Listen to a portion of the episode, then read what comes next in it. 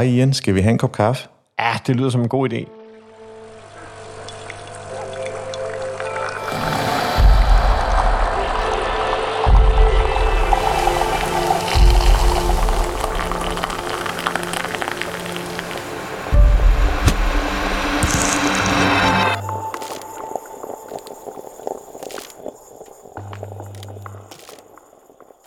Hej, jeg hedder Arjen Gomes, jeg er jeres podcastvært, og velkommen til Kaffe og Ledelse.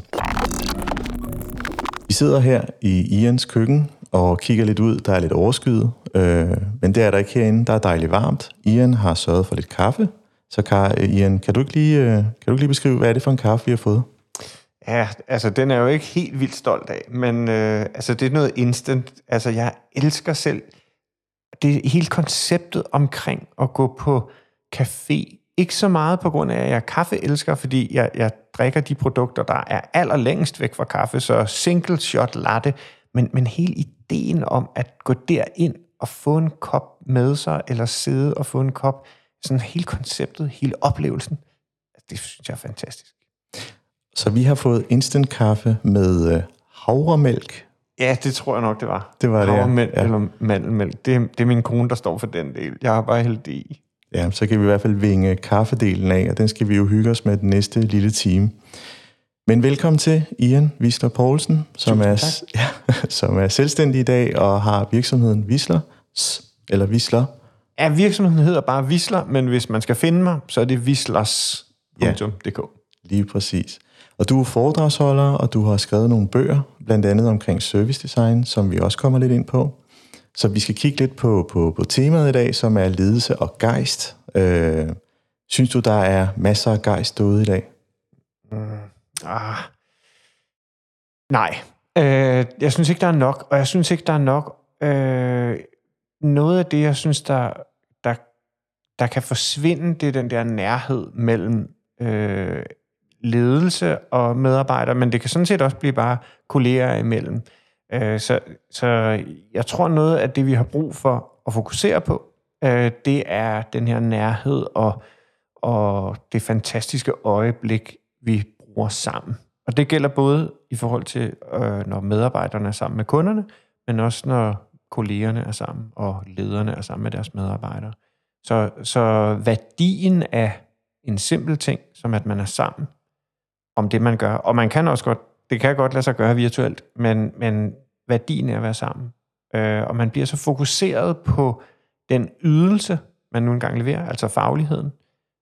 Og det, der nogle gange kan gå tabt der, det er oplevelsen af, at man laver noget sammen. Og der kan vi, hvis vi skal tilbage til gejsten, der kan vi godt misse noget gejst, fordi vi bliver robotter. Og det skal vi dykke lidt mere ned i. Fordi du taler rigtig meget om oplevelser, og jeg ved, når indledende snakke, vi har haft, at hele den her oplevelse, du giver mennesker, også i dine foredrag, at det egentlig er indholdet, er måske sekundært, men det er lige så meget dig, der er på, og hvordan du får formidlet dit budskab. Kan du prøve at beskrive, hvordan du oplever rummet fra din side af?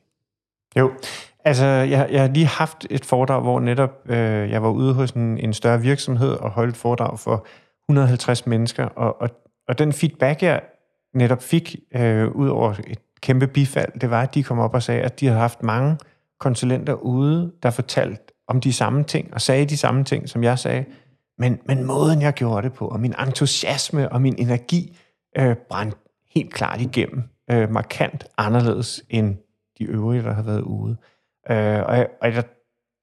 Jeg vil meget gerne have, at min publikum eller mine deltagere, at de går fra arrangementet og så har mærket den oplevelse, har mærket mig og mærket i stedet for bare at høre. Så jeg skal ikke bare fortælle om, de skal mærke, de skal opleve. Og det er der også mange, der siger til mig, jamen altså, jeg er jo mit produkt, så når jeg taler om, at kunderne, de skal opleve, så er det jo det, jeg prøver at skabe. Der er en ting, der sådan, kan man sige, en lille refleksion, jeg har i hvert fald. Hvad er det for nogle typer kunder, der lige netop synes, at de skal have dig? Ja, og det er også et godt spørgsmål, og jeg plejer at vise et slide også, når jeg udholder foredrag, og det får at vise forskelligheden i de virksomheder, jeg har.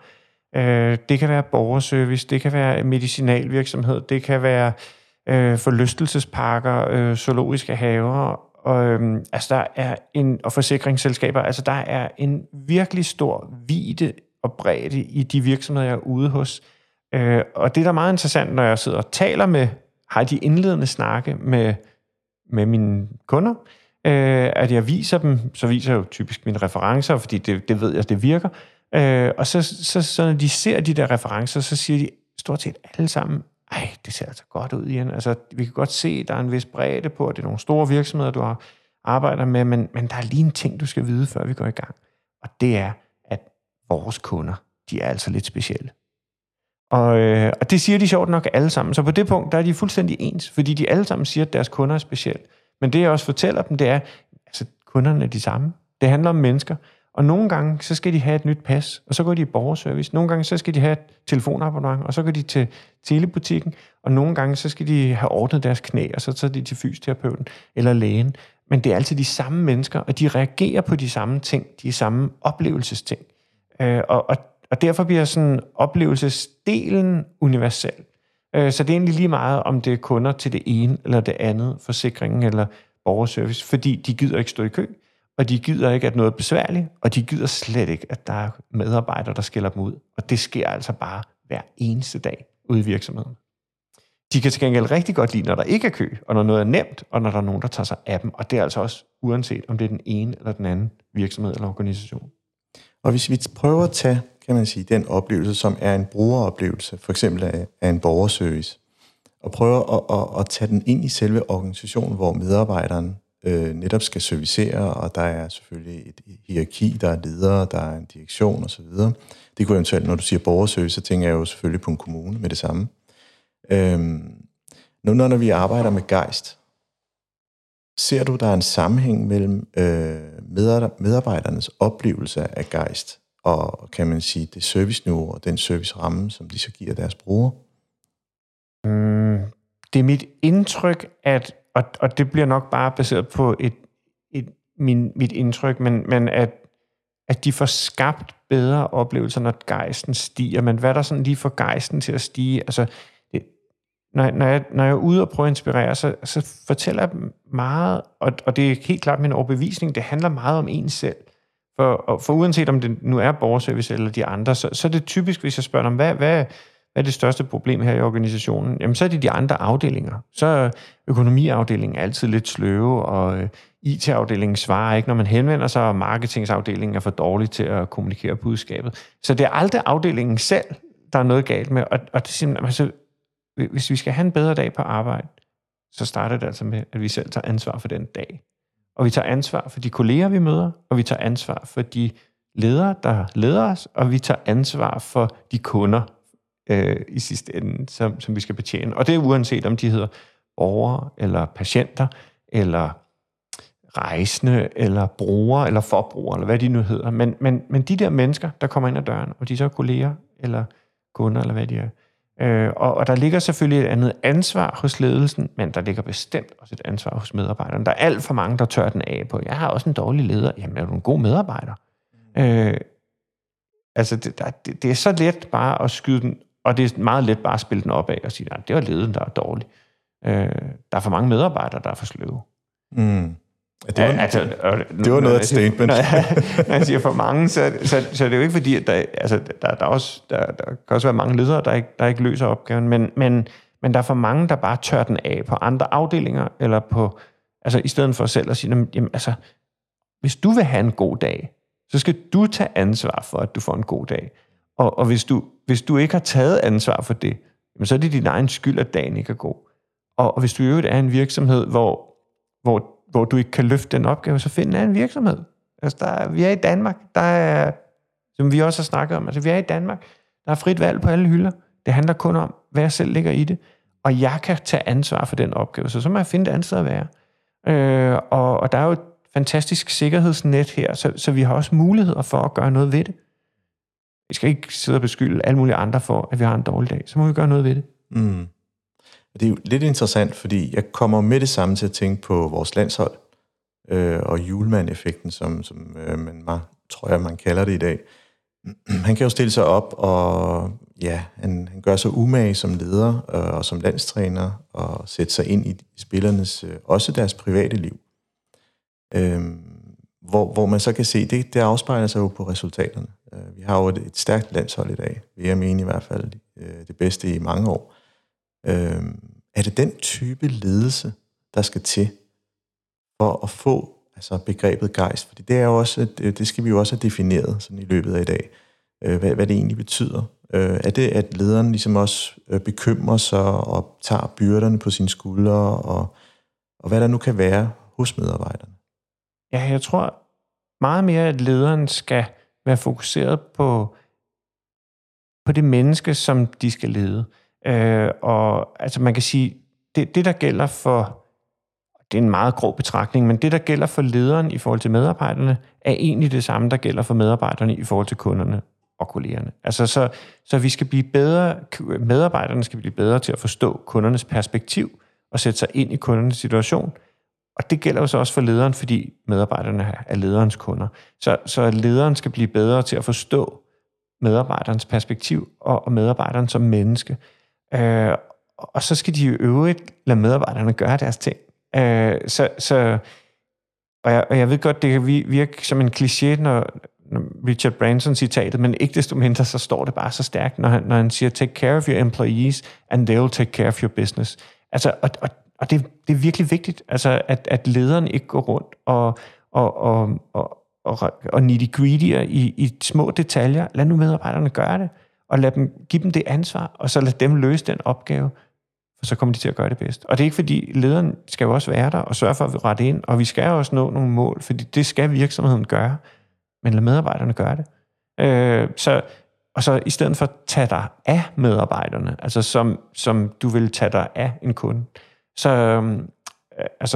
sørg for, at du er sikkerhedsnettet for dem. At du er den, der griber, hvis de er ved at falde. Og så lad os dem køre derud af, lige så hurtigt de overhovedet kan.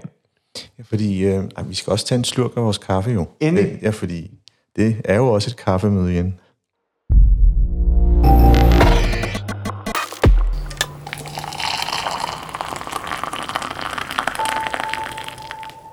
Og så vil jeg sige, at det er mit første besøg med havremælk. Det er spændende. Nej, det smager faktisk. Man kan næsten ikke smage forskel. Det er interessant. Ian, der er ingen tvivl om, medarbejderne skal passe sit, og så kan man sige, have fred til at løse opgaven, hvis jeg ligesom skal drage nogle konklusioner. Men så stiller det jo også nogle krav til den leder og den person, der er bag lederen, at de skal være på. Hvor skal de hente deres energi fra? Ja, det er jo et godt spørgsmål. Altså først og fremmest så tænker jeg, at mange af de her, hvis nu de skal spole lidt tilbage og sige, en stor fejl i forhold til det her med ledelse kan være, at man ser i flere organisationer, at lederen er blevet leder, fordi de var rigtig gode, fordi de var den bedste ekspert. Og så er de rykket op i hierarkiet, og så har man tænkt, at du skal blive leder. Og det er fuldstændig fejlslagen, vil jeg mene. Altså, det er rigtig godt, at vi har en masse specialister, og vi skal lade specialisterne være specialister. Og så skal vi lade dem, der gerne vil være ledere, være ledere, og dem, der har det kald, at de gerne, fordi det er en markant anden rolle, og vi skal have nogle eksperter, der er eksperter, og vi skal have nogle ledere, der er ledere, så vi ikke får ledere, der er eksperter, eller andre kryds, som egentlig bare slet ikke var hensigtsmæssige. Og det skal vi selvfølgelig også justere lønningerne i forhold til. Men lønninger er lidt sekundært her. Altså jeg synes, det der er vigtigt, det er, at lederne gerne vil lede, og lederne gerne vil tage sig af medarbejdere. Og så skal de sørge for at gøre det på den bedst mulige måde. Og i forhold til, hvor de skal få inspiration, ja... Det ved jeg faktisk ikke.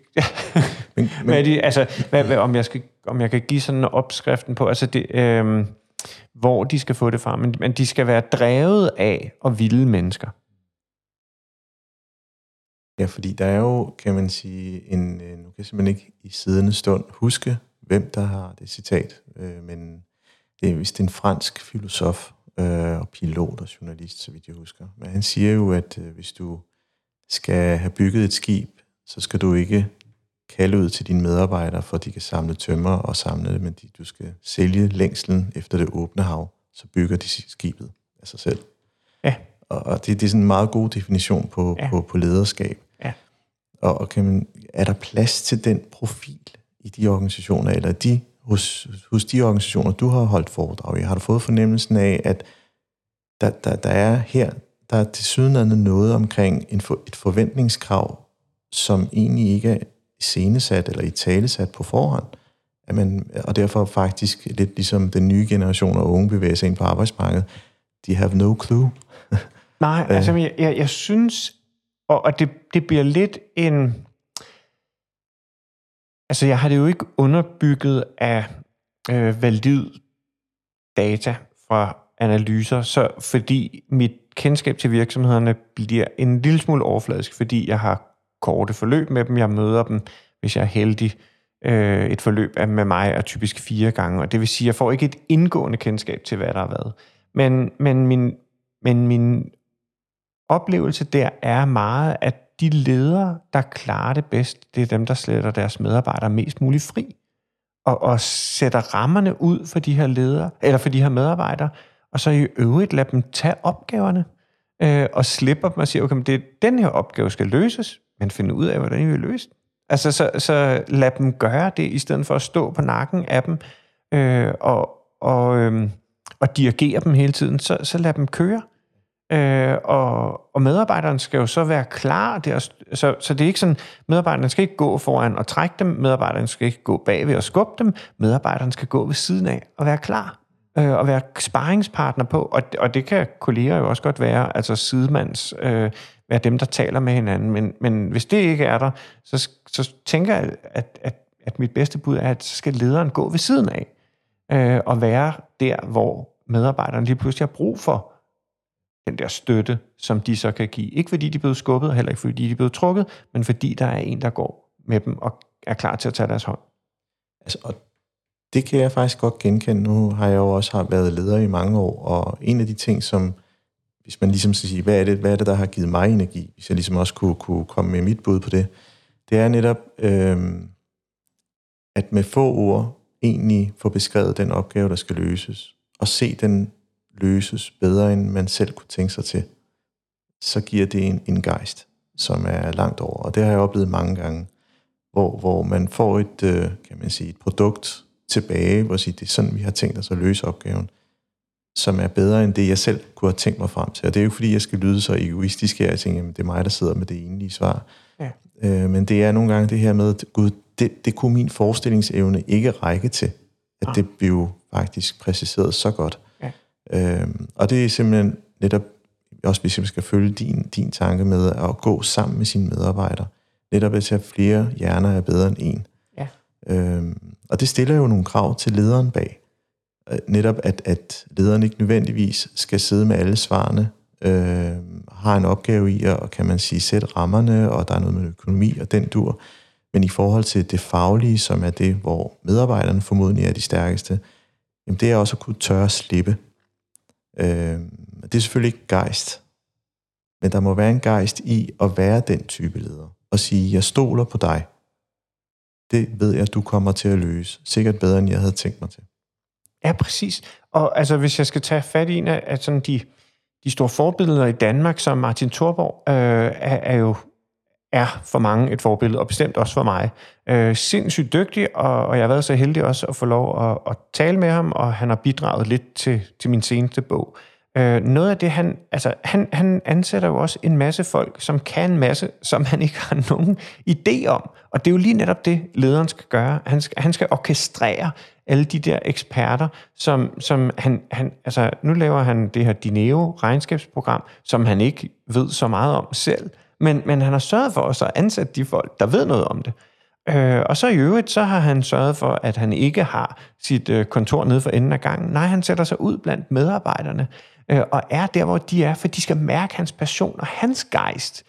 Og han taler endda om, at, og det kan være lidt fy i disse coronatider, at han vil smitte organisationen med sin brændende passion for det, han laver. Og de skal mærke det, og forhåbentlig kan han sprede den her ude i ude i organisationen. Og så synes jeg, det er værd at bemærke, at Dineo for et par år siden lykkedes at have en medarbejder-NPS på 89, Net Promoter Score med for employee Net Promoter Score på 89. Og for dem, der ikke kender skalaen, så er det er det samme som Net Promoter Score på nettet, altså hvor stor sandsynligheden for, at du vil anbefale et eller andet produkt. Det er en skala, der går fra minus 100 til plus 100. Mange af de virksomheder, jeg har arbejdet med, altså hvis de virkelig klarer det godt, ligger de måske omkring 50. De havde den på 89. Altså det vil sige, stort set alle i virksomheden mener, at det er en uovertruffen oplevelse at arbejde i den her virksomhed. Det er fuldstændig sindssygt, og de vandt også prisen for Danmarks mest anbefalede virksomhed. Og det er jo fordi, han kan det her. Og hvis jeg så lige skal bringe en anden leder, som jeg bestemt har set op til, Lars Lips, som var direktør i Tivoli den tid, jeg var inde i Tivoli, han sagde også det her med, at din adfærd skal være synlig og tydelig. Så det her med at gå forrest, og det er jo det, Martin Thorborg gør. Han sørger for at gå ud og gøre det, som han vil have medarbejderne. De skal med på den rejse, han er med på. Og det viser han tydeligt. Det, han sidder og laver, er ikke nødvendigvis det samme, de gør, og han er slet ikke den bedste til at gøre det, men han går forrest. Og han viser med al tydelighed, hvad det er, han ligesom vil drive dem til at gøre. Det synes jeg er stærkt, og det var også det, jeg oplevede, da jeg var i Tivoli med Lars Lips. Han gik forrest, han var der, han var ude i haven, han samlede også skrald op, fordi det skulle vi andre gøre. Så han var ikke for fin til det, og det er jo det. Så når man ser ham gøre det, så bliver man, okay, men det kan jeg godt finde ud af det her. Så svært er det heller ikke. Og det smitter jo af ned gennem organisationen, ikke? Altså det skal helst ikke være sådan, at, og det tror jeg også er en fejl, mange begår, ikke? At hvis de går gennem det og siger, nej, det er min tid altså for dyr til. Men det er jo ikke din tid. Det handler ikke om din tid. Det handler ikke om det øjeblik, du lige samler et stykke papir op. Det handler om alle dem, der ser dig gøre det, fordi så begynder de også at gøre det. Så haven bliver ikke ren af, at du gør det, men den bliver ren af alle de andre, der ser det, og så gør det. Og det er faktisk et rigtig godt eksempel på, hvordan man kan bringe noget ind i en organisation, som egentlig også kunne være en kulturforandring. At man netop siger, jamen jeg ved godt, det er normalt pedellen, der samler pap sammen på gangene, men altså jeg kan jo godt bære den ned og aflevere den, fordi den står faktisk og generer. Og pedellen ser den måske ikke de næste par dage, så står der en papkasse foran kontoret, og der er ikke rigtig nogen, der tager ejerskab for den. Og det med gejst, det er jo lidt interessant, fordi nu fremhæver du to, kan man sige, som også er private virksomheder. Hvis vi sådan kiggede på det offentlige i Danmark, hvis man lavede den samme rate, hvor tror du så det offentlige i Danmark vil være? Altså jeg tror faktisk, at det offentlige Danmark vil klare sig bedre, og jeg kan se nogle af de virksomheder, som jeg arbejder med, hvor der er blandt andet en chef, borgerservicechefen Marianne Ries Søborg fra Furesø kommune, som jeg har noget at samarbejde med, og som jeg oplever bare, at medarbejderne har en brændende passion, og hun slipper dem fri. Hun sørger for, at de har et sindssygt godt fundament, der er noget uddannelse, de skal igennem, så på den måde, sådan, så de er klædt på til opgaven, hun gerne vil have, de løser. Alle ved, hvad alle taler om, og så slipper hun dem jo fri. De skal nå den her opgave. Men når jeg taler med de her medarbejdere, så er de også bare vildt imponerede. De er lykkelige over at være på den her arbejdsplads. Der var en af dem, jeg var så heldig at komme ud og spise med medarbejderne her ved det sidste arrangement, jeg lavede for dem, hvor der er en medarbejder, der lige har fejret 25 års jubilæum, og hun siger bare, det er simpelthen så fedt at være her. Og det er jo derfor, at jeg er glad hver dag, jeg skal på arbejde. Det er jo sådan, det skal være. Og det er jo en kæmpe opgave, men det virker bare som om Marianne, hun har lykkedes med at løfte den, og altså det er en fornøjelse også at arbejde sammen med hende, fordi det er så tydeligt, hvad hun vil, og det skinner bare igennem, og hun får skabt det rum for sine medarbejdere, i min optik. Ja, fordi tydelighed kunne jo faktisk være et godt argument for det her med at lykkes som leder med gejst, og så man så kan se på medarbejderne. Det jeg sådan tænker lidt over efter, fordi jeg falder lidt tilbage til den igen, det er, hvad er det så, man kan sige, lederen så får sin energi fra? Det kunne jo være at se det lykkes hver dag. At sige, det som jeg byder ind med, det får jeg tifold igen. Det er måske en dårlig sammenligning, men nu gør jeg det alligevel, men ligesom at se ens børn lykkes med deres skolegang, fordi man gør og giver dem den fantastiske ramme og opdragelse, så behøver de ikke at give noget igen, men vi er bare glade ved at se det lykkes. Kunne jo være nogle af de samme, kan man sige, psykologiske træk, der gør sig gældende hos lederen, eller den lederprofil, der netop skal udleve det her. Jamen, det tror jeg rigtigt, og nu også parallellen til landsholdet og Hjulmand, at han bliver jo glad, når de vinder. Det er hans succeskriterie, ikke? Han scorer jo ikke nogen mål, altså ikke et eneste, men ikke desto mindre, så det er det, der er hans succes. Men noget af det, altså hvis, sådan noget andet, som jeg også mener er virkelig vigtigt, at lederne bringer ind, det er, at de sørger for at komme ud og få inspiration. At de kommer ud og får inspiration fra andre. At de ser, hvordan andre har gjort og gør. Så at de, altså sådan netværk er bare virkelig vigtigt. Så at dyrke netværk og dyrke hinanden er også en vigtig en vigtig del af det at være leder. Fordi de skal lade sig inspirere af, hvad andre har gjort, hvordan andre har løst opgaven. Både for at finde ud af, hvad man ikke skal gøre, men også for at finde ud af, hvad kunne være rigtig godt at gøre. Mm. Fordi det taler jo egentlig til, at hvis man er klar i sit budskab, stiller sig for borgeren og siger, at det er sådan set sådan, jeg gerne vil have, at det skal se ud. Og det lever selvfølgelig op, hvis det er borgerservice, til nogle politiske ambitioner og formodentlig også nogle organisatoriske målsætninger. Og alligevel så kan man jo som leder opleve, at der sidder en eller to, der er utilfreds, og egentlig ikke bidrager til det, som kan man sige, er det, man forventer. Fordi det vil også bringe lederen i den svære situation, at de skal jo til at sige, jamen hvad skal jeg gøre her? Fordi lige meget hvad vi får gjort her med gejsten, og det, så har vi en eller to, som påvirker i sådan en grad, at det faktisk også påvirker gruppedynamikken og fællesskabet. Så igen er det der med, hvilke krav det stiller for lederen at være i det gejst-mode. Fordi det er jo et energirigt rum, men det kan lige så, kan man sige, vi kender vel alle, der kan sidde ind til en familiesammenkomst og trække det ned, fordi de har taget måske det hjemlige med sig hjem på arbejde, eller i det hele taget måske burde træffe en anden beslutning om sit arbejde. Ja, der er mange aspekter i det der, og det, man kan sige, det er jo den negative ende af det, men vi smitter hinanden med vores henholdsvis gode og dårlige energi. Og der er den her bog, let læst, fantastisk bog, som i øvrigt har haft stor succes. Vi havde en fest på arbejdspladsen, men så kom Preben af Rikke Østergaard. En rigtig god bog, som gennemgår det her med, hvordan vi smitter hinanden. Og det er vigtigt der er både en ledelsesmæssig opgave og en medarbejdermæssig opgave. Ikke? Altså vi har et ansvar selv som medarbejder for det her. Lederen har også et ansvar for også at sige stop. Jeg kan ikke huske, hvem det var, der sagde det, men jeg hørte ved et foredrag en leder, et direktør, der sagde, at der bliver simpelthen fyret for få folk i det danske erhvervsliv. Og det er jo sådan en, der tager kejler. Så har man i hvert fald fanget folks opmærksomhed. Men jeg kan godt til dels bakke op, fordi der er en alt for stor forsigtighed omkring det her med at fyre folk. Og jeg kender en chef, der hun blev chef for en ny afdeling, hvor hun skulle skabe en transformation. Og hun gjorde alt muligt for, at den her transformation, den skulle lykkes. Og der var bare en lille gruppe, som blev ved med at arbejde imod, og hun gjorde alt, hvad hun kunne. De blev inddraget i workshops, de blev inddraget i møder, ditten og datten. De kunne være med til alt i forhold til, hvordan det her det skulle foregå. Og de blev bare, som sagt, ved med at arbejde imod. Og jeg tror, der gik et helt år, hvor hun prøvede. Og det er lang tid. Men det, der så sker, det er, at hun til sidst trækker en streg i sandet og siger, okay, godt, det kan ikke lykkes. I kan ikke være med, så nu bliver jeg sagt op.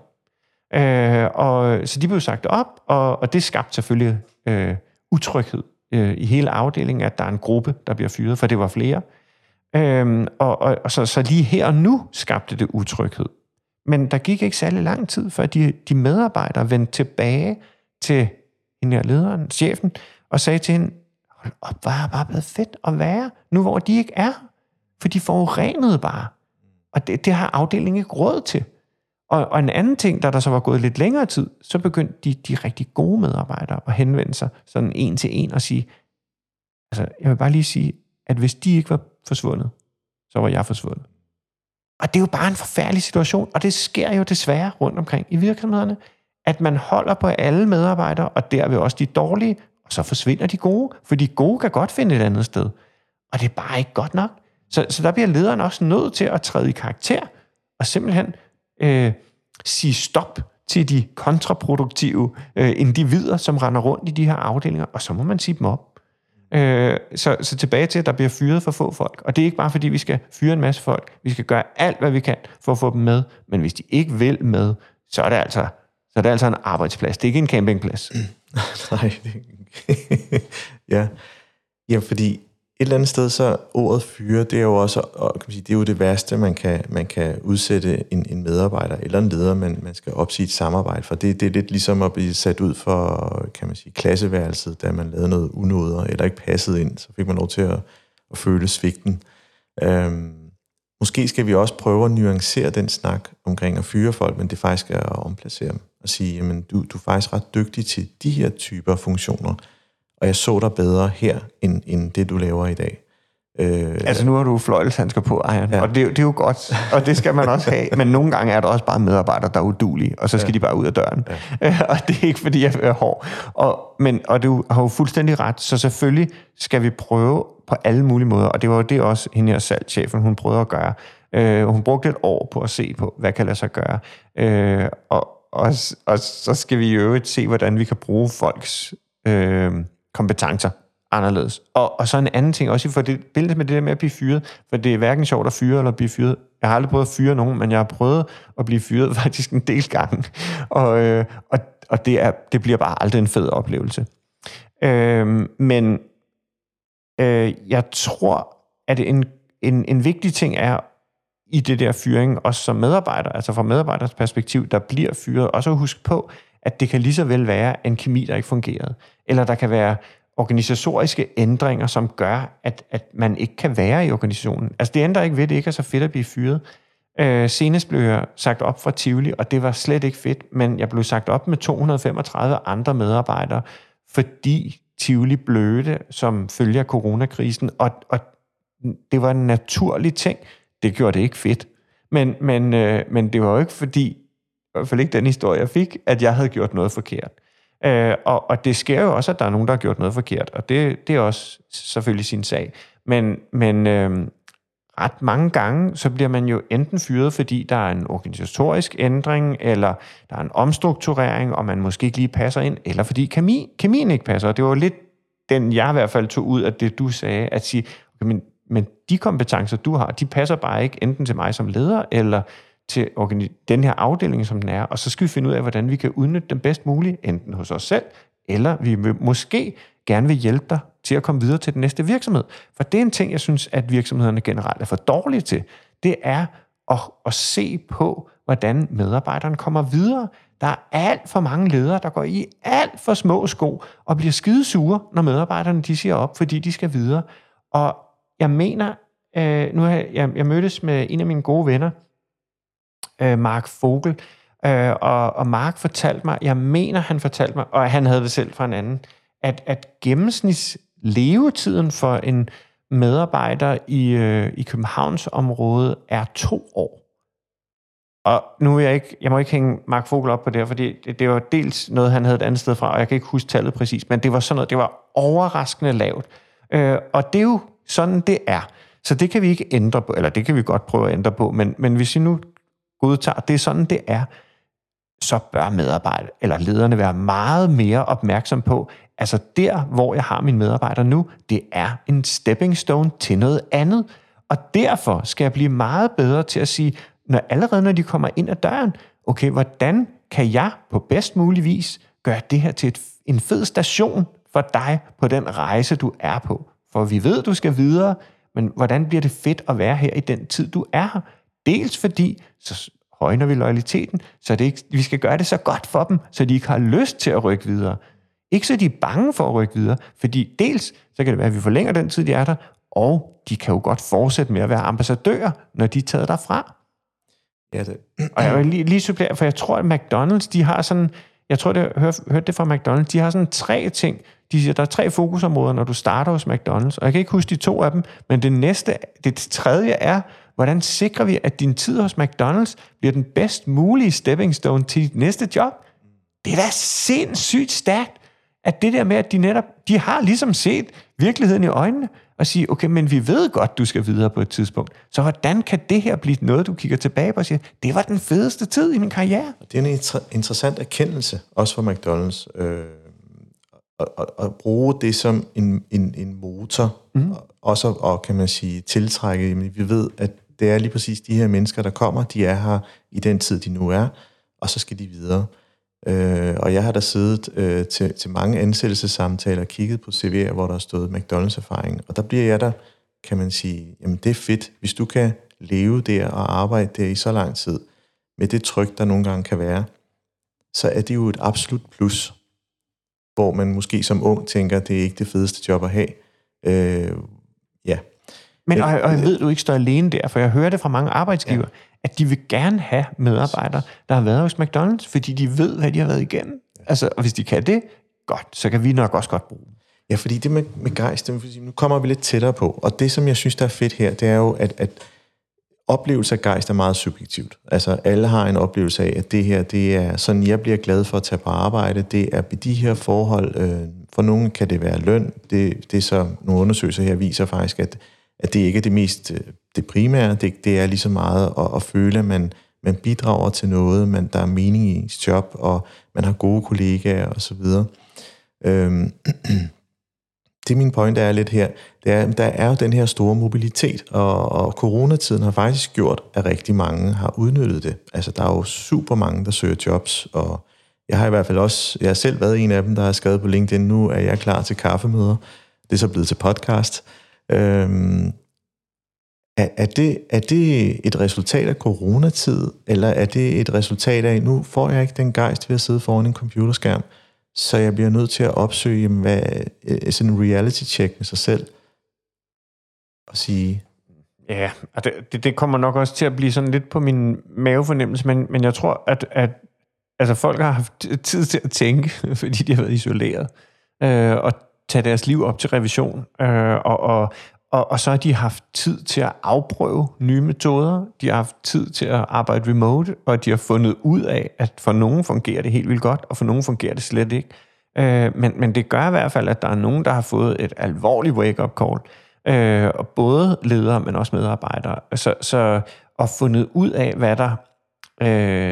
hvad der driver dem. Altså, for mit vedkommende, så kan jeg sige i forhold til, altså det jeg savner ved at have været i Tivoli, det er holdet omkring, og komme derind. Det var den fede del af at være der. For min kones vedkommende, det har gjort, at hun freelancer, hvor hun før tog ud på bureauer. Det gør hun. Hun kommer stort set ikke ud af huset. Hun har sit fantastiske kontor, hvor hun synes, det er så fedt, at hun bare kan...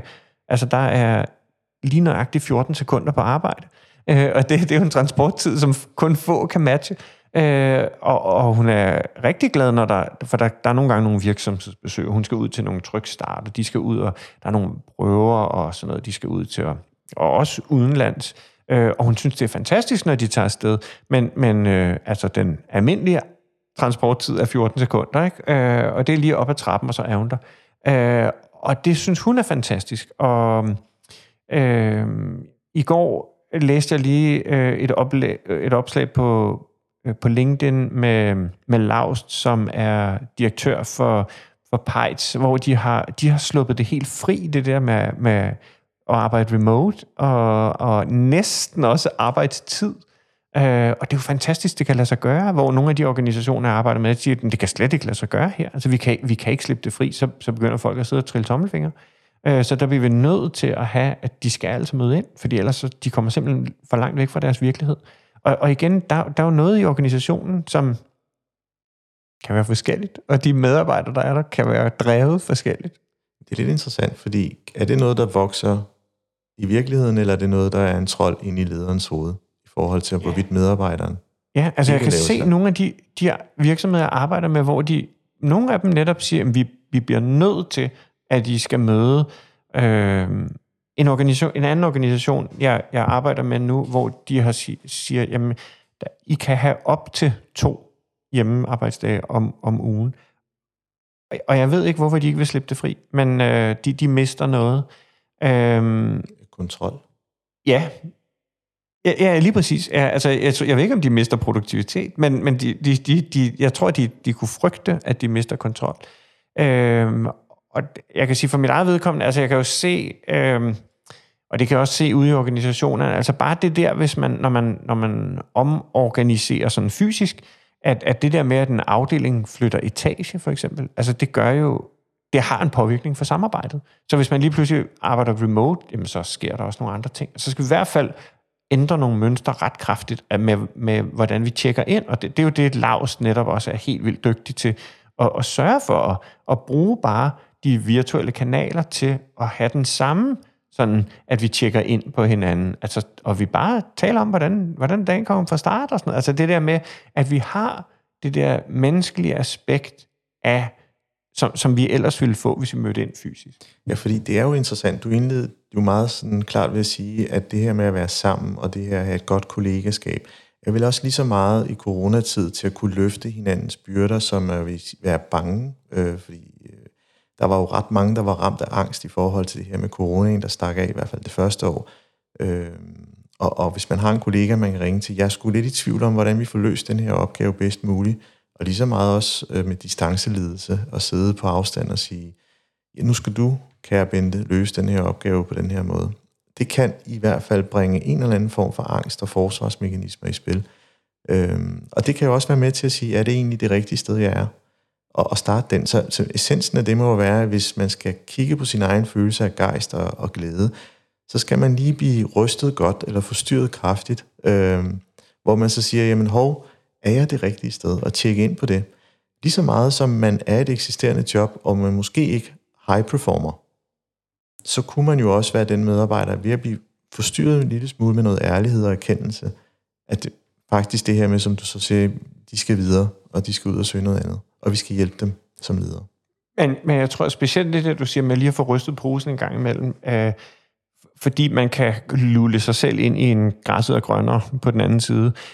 Og så jeg tror, det er rigtig sundt. Og nu, politiet er en af mine kunder også, og jeg mødtes for nylig med en betjent, hvor han var lige på vej tilbage fra orlov, og han sagde, at altså, han havde gået i så lang tid og set frem til den der orlov og bare tænkt, nu skal jeg bare væk fra det her. Og nu var orloven ved at være slut, så havde han aldrig glædet sig så meget til at komme tilbage til politiet, og fundet ud af, han havde virkelig fundet ud af, hold op, hvor er det bare det, jeg skal. Så jeg tror, det er sundt, og man kan sige, der er også mange, der taler om det her med, i stedet for pension, så er jeg kan ikke huske ordet for det, men at man har sådan en flexpension, altså at man pensionerer sig selv i løbet af sit arbejdsliv, fordi vi efterhånden får et meget længere arbejdsliv, og hvorfor skal vi først pensioneres, når vi ikke kan lave det, vi gerne ville? Så at vi bør have råd til, at vi kan tjekke ind og ud i arbejdslivet, og simpelthen for, at vi skal blive bedre, når vi kommer tilbage. Så det er ikke bare, fordi vi skal rende rundt med bare tær på en strand et eller andet sted og surfe. Vi skal rende rundt med bare tær og surfe, fordi når vi så kommer tilbage, så er vi blevet en bedre version af den, vi var, før vi tog den her orlov, eller flexpension, eller hvad det måtte være. Og det tror jeg vil være sundt netop. Altså nu gjorde corona det jo for noget af os, og i hvert fald fik rystet posen. Jeg tror, det er sundt at få rystet posen en gang imellem. Simpelthen bare for at komme til nogle erkendelser om det, man har, og hvad det er, der er godt i det, og hvad det er, der er skidt i det. Fordi det har også gjort, at der er nogen, der netop har sagt, okay, men jeg er det forkerte sted.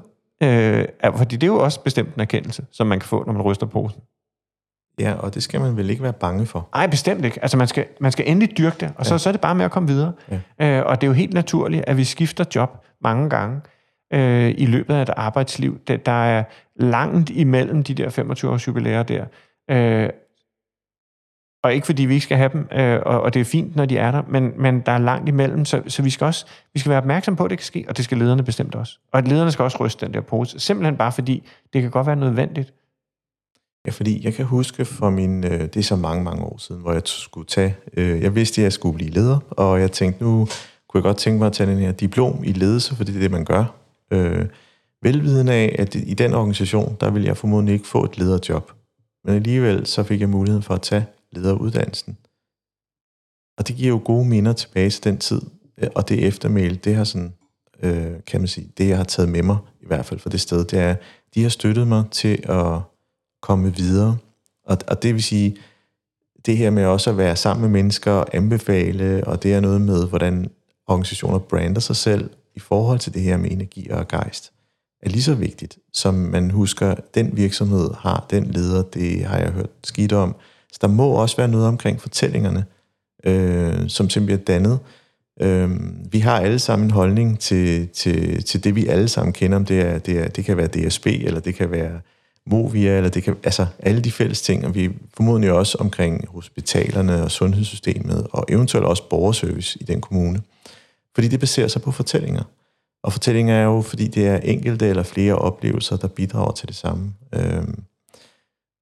Er det, kan man sige, kræver det et markant skifte? Kan en organisation med den leder, der ikke har, kan man sige, de træk, personlige træk, til at kunne forandre det? At man siger, det er så lavt nede nu, nu bliver vi nødt til at få noget nyt ind, som kan formå noget andet. Eller tror du på, at det kan enhver menneske tage på sig, også som leder, og sige, det kan du godt? Nej, det tror jeg ikke, at hvert menneske kan. Men jeg ved ikke lige, hvad der skal til. Men man kan sige, det før du netop nævnte, at den her holdning om, og vi luller os ind i både en kultur og en forståelse af, altså nu borgerservice-medarbejderne er et godt eksempel, ikke? Altså, vi går alle sammen rundt og siger, at de er sløve, men er der nogen af os, der har mødt dem? Altså, der er rigtig mange. Altså, og DSB kommer altid for sent, men hvor tit tager du ind i toget? Aldrig, men det har jeg jo hørt. Altså, jeg har lullet mig ind i den fortælling, som du siger. Og over til så spørgsmålet om ledelsen. Jeg tror bestemt ikke, alle besidder det, der skal til. Og jeg tror heller ikke, vi kan få alle derhen. Folk er forskellige, og det er også vigtigt, at organisationen når til den erkendelse, at det er mennesker, og det er ikke alle, der skal være ledere. Også selvom de har prøvet det, så er det ikke sikkert, at de var gode til det. Og i forhold til det, du nævnte før, det her med, når man går derfra, altså, fordi det fik mig bare til at tænke på en ting, at det her med, at der er også alt for mange virksomheder, der er for dårlige til at få sendt deres medarbejdere ud af døren. Uanset hvordan samarbejdet er stoppet, så vil den sidste tid typisk være den, der sætter sig bedst i erindringen. Og hvordan man dyrker det, og det gælder både som ansættelse og i kundeforhold, at vi har en tendens til at huske afslutninger bedre end begivenheder undervejs. Så vi skal dyrke den der, fordi både medarbejderen og kunden kan jo sagtens fortsætte med at være ambassadør længe efter de er stoppet med at være henholdsvis kunde eller ansat. Så vi skal udnytte det potentiale, lederne skal udnytte det potentiale, der ligger i at sende en god ambassadør ud af døren. Det er vigtigt, at der sker et skift, fordi det er simpelthen, det sker alt for mange steder, det er for dårligt. Og det er blandt andet også noget af det, du fremhæver i din bog, der hedder Tag ansvar for kundeoplevelsen, ved jeg, som er en fantastisk bog. Tak. Så der var lidt reklame der. Vi har ikke så mange minutter tilbage, Ian. Det har været en super... Vi skal lige have noget mere kaffe. Vi drikker alt for lidt kaffe. Det skal vi. Og Ian har sørget for, at vi har fået 2 Pantone-kopper, kaffekopper, som formodentlig er din kone Mias påfindelse. Eller? De der er faktisk mine. Hun er sådan en Royal Copenhagen kind of girl. Ah, okay. og Ian har taget den blå, og jeg har taget den røde. Det kan man sikkert lave en hel masse ud af. Men Ian, her til sidst, lad os prøve at sætte lidt spot på dig. Hvor finder du gejsten henne? I dit arbejde, nu er du selvstændig, du har måske ikke... Altså, du har jo kollegaer. Hvor kommer den energi fra? Altså, jeg synes faktisk... Jeg tror, der hvor jeg finder allermest energi, det er, når jeg løser min kerneopgave. Og det er på scenen foran en stor gruppe medarbejdere, eller en lille gruppe medarbejdere, foran en gruppe medarbejdere, det øjeblik, jeg står der, og den interaktion, jeg kan have med de her deltagere, det synes jeg er det allerfedeste ved det, jeg laver. Og det er jo hvis man måler det ud på tid, så selvom mit kalender er hårdt booket, og jeg enkelte dage kan have 2 arrangementer om dagen, og ellers kan have flere på en del på en uge, så er det jo en lille del af arbejdstiden, der er der. Men hold da op, det er da den, der shiner. Og hvis jeg skulle sige, så er det jo alt, hvad jeg laver, det er jo at stå der. Men der ligger en masse forberedelse i det. Der ligger salgsarbejde, der ligger administrationsarbejde i at drive en virksomhed og sådan noget. Men der, hvor det virkelig sker, det er, når jeg er ude. Så jeg skal ud, og jeg skal tale med mennesker, og det der, altså interaktionen med andre mennesker, og når jeg er ude, det er det, der synes, der er fedt. Så når jeg for eksempel har foredrag i Jylland og sådan noget, så allerede i det øjeblik, jeg sætter mig ud i bilen, synes jeg, altså nu drager jeg ud på eventyr, ikke? Altså jeg kan sådan se for mig, at båden sætter sejl, og nu skal jeg afsted, selvom det jo sådan er trygt og begrænset, at jeg bare lige skal til Jylland et smut. Og lige så snart også jeg kører, glæder jeg mig også til at komme hjem, men det giver mig bare en blod på tanden at komme afsted. Og specielt der, hvor jeg står over for de her medarbejdere, hvor der kan jeg virkelig mærke, at jeg lever, og det brænder jeg for. Mm. Og det kan man mærke. Fordi det er altid en dejlig, energirig Ian, man møder i hvert fald. Ja. Ja. Altså, så det er der, og det er jo også det, man kan sige, heldigvis, det er der kunderne, det er det, de køber ind for. Men omvendt, jeg synes også, det er rart at sidde og planlægge det, og jeg synes også, det er rart at bure mig ind i min osteklokke og sidde og planlægge, eller skrive en bog for eksempel, for det kræver jo virkelig lang tid inde i osteklokken. Men altså, der, hvor der virkelig sker noget, det er der, hvor jeg står sammen med de her mennesker, og når jeg mødes med dem bagefter, og hvis jeg har præsteret så godt, at jeg har grebet dem, og de kommer op til mig og siger, at det har været fantastisk. Jeg tror, her i forrige uge, hvor jeg var ude hos en zoologisk have, hvor en af medarbejderne kommer op til mig efterfølgende, og der er mange, der kommer op og siger, at det har været godt, og så en af medarbejderne kommer op til mig, og så kigger han mig i øjnene, og så siger han sådan en ung gut, så siger han, altså Ian, der er lige en ting, du skal vide. Jeg har ADHD. Jeg kan simpelthen ikke sidde stille. Du holdt mig bare fanget til den stol i 2 timer. Og det synes jeg det ramte mig bare. Altså jeg synes, det var så stærkt, at dels var det fedt, at han tog sig tiden til at komme op og sige det til mig, men så også det der, at der synes jeg lykkedes. Mm. Og det skal vi huske at fejre vores succes også, fordi det er jo en anden vigtig ting, at vi skal huske at fejre den succes, og det er også en ting, som lederne måske skal blive bedre til. De skal fokusere meget mere på medarbejderne og medarbejdernes succes, frem for at nu har virksomheden igen tjent 48 millioner. Jamen, det er ikke sikkert, det er vedkommende for den enkelte medarbejder, og vi har så store mål. Nej, hvad er vigtigt for mig? Og der skal de blive meget bedre til at komme ned på medarbejderniveau og sige, hvordan kan vi fejre din succes? Og hvad er din succes? Og fejre den. Og bonus, som du selv var inde på før, altså der er jo adskillige studier, der viser, at økonomisk bonus faktisk er direkte kontraproduktivt. Altså, at det gør folk snævert synet, og de mister deres empati, og de mister kreativitet, og der er så mange, jeg har hørt en podcast om det, der er så mange dårlige sidegevinster ved, at man udbetaler en bonus, fordi folk går så ensidigt efter det mål, der kan give bonusen. Og det vil sige, at alt andet bliver skrællet fra. Så vi skal være meget bedre og meget mere nærværende i, igen, det menneskelige aspekt. Noget af det, der giver mest, er et klap på skulderen. Så den personlige anerkendelse, og den skal vi dyrke. Så det skal medarbejderne blive mere. Lederne bliver bedre til. Og jeg har i hvert fald læst det her med passionerede medarbejdere. Jeg har jo en passion for, om det er modeltog eller hvad det nu kunne være. For dem er det jo ikke at få mere i måneden for at gøre det arbejde. Nu tog vi lige modeltoget, så lad os bare fortsætte det med det. Sidde og bygge modeltog. Jamen det er simpelthen hele tiden at få lov til at udfolde den drøm, de måtte have, og det der passionen ligger. Og ikke nødvendigvis at kan man sige, som en arbejdsplads sige, jamen vi vil gerne fastholde dig som en stadig god medarbejder, så nu giver vi dig noget mere i løn. Det hænger ikke altid sammen. Det er i hvert fald ikke mit indtryk heller. Det er noget med at kunne bære navnet og virksomhedens navn med stolthed og sige, det her, det er jeg stolt af. Her er jeg en god medarbejder. Jeg synes, det er skønt at være. Jeg synes, vi skal til at runde af igen. Det har været en meget spændende samtale, og vi kom virkelig meget rundt. Også i forhold til gejst og indstilling, synes jeg også, er sådan et godt... have en god indstilling til livet, også med sig selv, og bruge sin tid rigtigt. Man har jo det ene liv, Og når man er et sted, hvor man måske ikke er så glad, så skal man måske kigge videre selv. Og forandringer sker jo altid først inde i en selv. Ja. Og jeg synes netop, som du selv tager fat i her, som vi måske har berørt en masse gange i løbet af samtalen, det der med indstilling, synes jeg, det griber mig helt vildt meget, at det her med den her indstilling, altså det er et meget større område, at medarbejderen skal arbejde med sin egen indstilling, og lederen skal arbejde med medarbejderens indstilling, bidrage til medarbejderens indstilling. Det synes jeg er sindssygt spændende. Ja, det kunne være, at det kunne blive en ny bog. Det ved man aldrig. Tusind tak, Ian. Selv tak. Det var en fornøjelse at være med. Det var helt vildt spændende.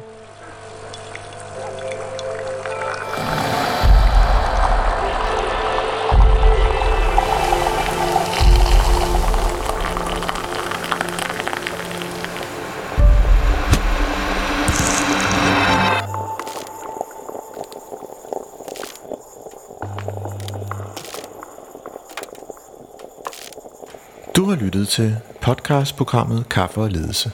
Ønsker du at lytte til flere afsnit? Gå ind på mindcloud.dk, hvor du har links til flere.